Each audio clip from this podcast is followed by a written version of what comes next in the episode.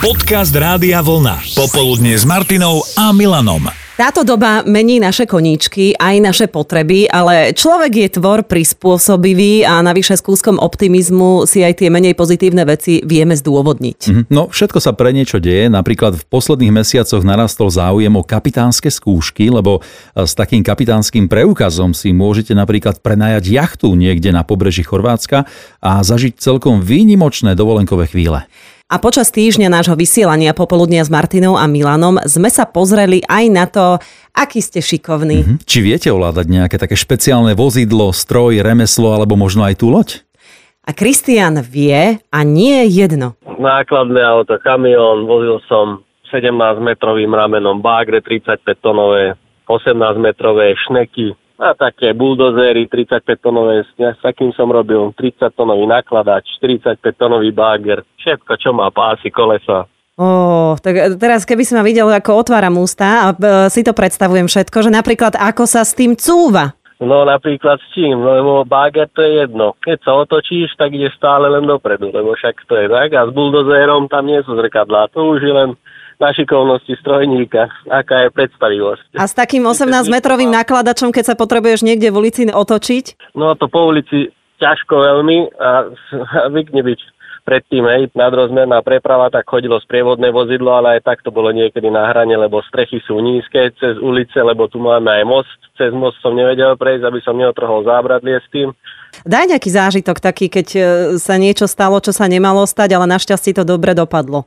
No to, to je väčšinou vtedy, keď sa nakladá báger. Akurát tento s tým 17 metrovým ramenom som skladal dole a tam, keď sa schádza dole alebo vychádza hore na trailer, tak tam je možno 20 cm plocha, na ktorej železo na železnom páse stojí.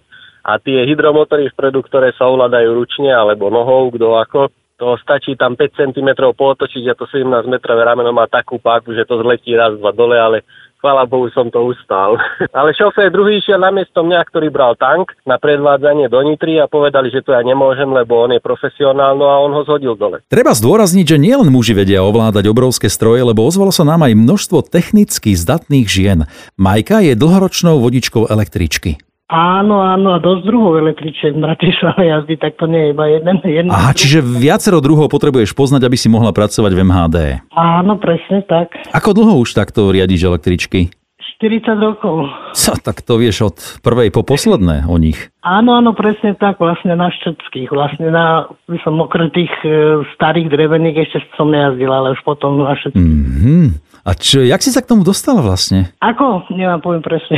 Našla som inzerát v električke, že vhodné pre ženy remeslo. Wow.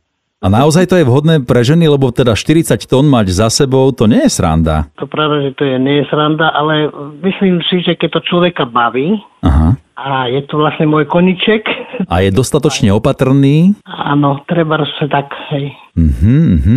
No a teda zatiaľ bez nejakej kolízie 40 rokov, eňo ňuňo. No tak, hej. A viem, že svojim príbehom zarezonovala aj Daniela, ktorá v rámci prepúšťania v práci ako samoživiteľka troch detí musela zmeniť prácu a dostala sa k takej, kde by sa musela naučiť ovládať mostový žeriav. No a ako to dopadlo? No ja ešte musím povedať, že predtým pracovala ako chemická laborantka, čiže z labáku do žeriavu a nebolo to asi jednoduché rozhodovanie. No, veď som si zobrala deň na rozmýšľanie, že Iba jeden deň, hej? A vtedy ti chodili porozumieť kadejaké myšlienky. Výšok si sa nebála? veď práve veľmi som sa bála, mne sa klepali tak kolena, že teraz, keď si na to spomeniem, tak to mám ten pocit No, znova. kto nečítal správu na Facebooku, tak tomu pripomeniem, že si sa musela naučiť ovládať mostový žeriav. Áno. Čiže bolo to Kabíny. náročné vôbec výjsť hore po schodoch do kabíny. Mhm. Mhm, klepali sa ti kolena, ale čo, zvykla si si? Zvykla som si, pracovala som tam asi 5 mesiacov. No, bolo to náročné z pozerať dole cez okienko, cez priezor malý a To bolo vo výške Ovlád- možno 20-30 metrov, nie? no áno, to bolo dosť vysoko. No. Ako to tam vlastne je? Tam vylezieš hore a si tam celú pracovnú smenu? Že nejdeš ani dole na vecko alebo na obed? Ja nie, to, to chodí človek.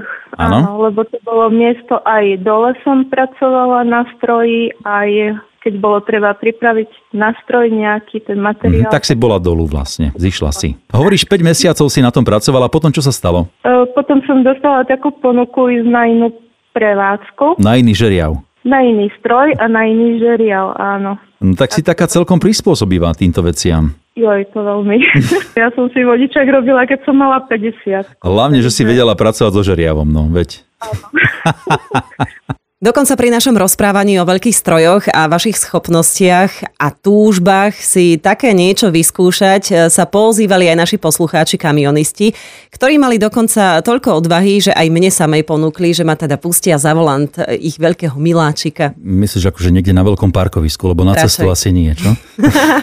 Michal z klubu vojenskej histórie z Mýta pod Ďumbierom dokonca ponúkol možnosť jazdy na vojenských nákladných vozidlách úplne pre každého, kto potom túži. No, je to pre všetkých, ktorí by mali záujem na takomto veľkom stroji sa previesť.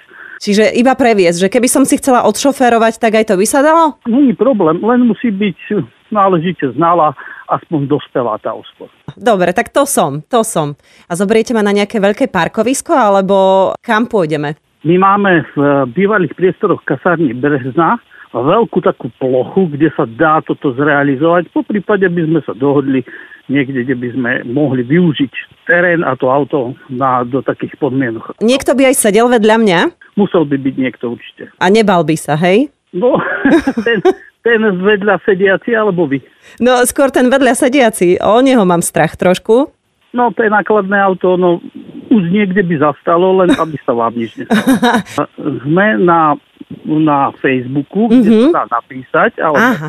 Požiadať. Vieme spraviť takúto službu, respektíve nerobíme to, len nás to tak zaujalo, že vy ako osoba alebo niekto, kto by mal záujem sa previesť na takomto stroji, takže by sme mu to mohli umožnili, alebo umožnili by sme sa mu previesť na takomto veľkom stroji. Úžasné. A Peťo si splnil svoj detský sen a za jeho koníček mu ešte aj platia. Celú zmenu sedí za dvomi joystickmi a vozí sa na takomto stavebnom mechanizme. Ono to je v podstate grader, ono to zrovnáva cestu, chystá ten kameň presne na milimetre.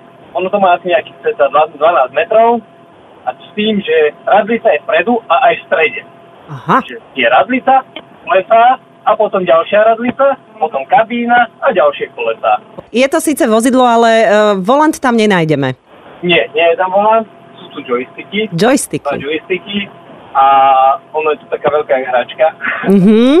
to ovláda. Na, na jednom joysticku je 16 tých funkcií, Mhm. doprava, doľava plus nejaké kompíky. Na druhom joysticku takisto, no plus ešte nejaké tie kompíky, čo mám mimo tých joystickov. No výborne. Takže Koľko si sa na tom, prosím ťa, učil, uh, ak to môžem povedať, že šoférovať? Ako dlho? no v podstate sa ešte stále učím, ale už s tým akože robiť viem, ale do, tej, do tých detailov, úplne do tej presnosti, to ešte, to sa hovorí, že sa to učí človek celý život. Budeš sa to učiť 5 rokov a potom pri, vyjde nový model a si na začiatku. Úplne presne, úplne presne. Počuť na tebe, že si taký hravý typ, tak ťa to baví.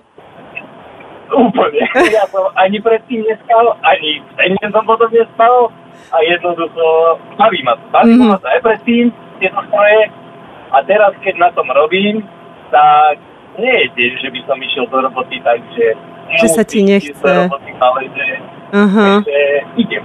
A ešte ti tam hrá aj rádiovlna.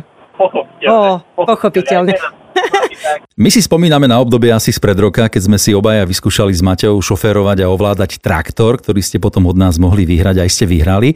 A tiež sme z toho mali taký, že zvýšený adrenalín. Mm, ojoj, a taký povznášajúci pocit. No, pravda je, že nič nie je na škodu, aj vyskúšať si naše technické zdatnosti a zistiť, že na toto ja nie som. Mhm, napríklad, hej. Mhm. Ale veľmi radi sa vám ozývame aj cez náš éter, cez éter Rádia Vlna a bavíme sa s vami a o vás aj v ďalšom popoludní s Martinou a Milanom každý pracovný deň po 13. Popoludne s Martinou a Milanom.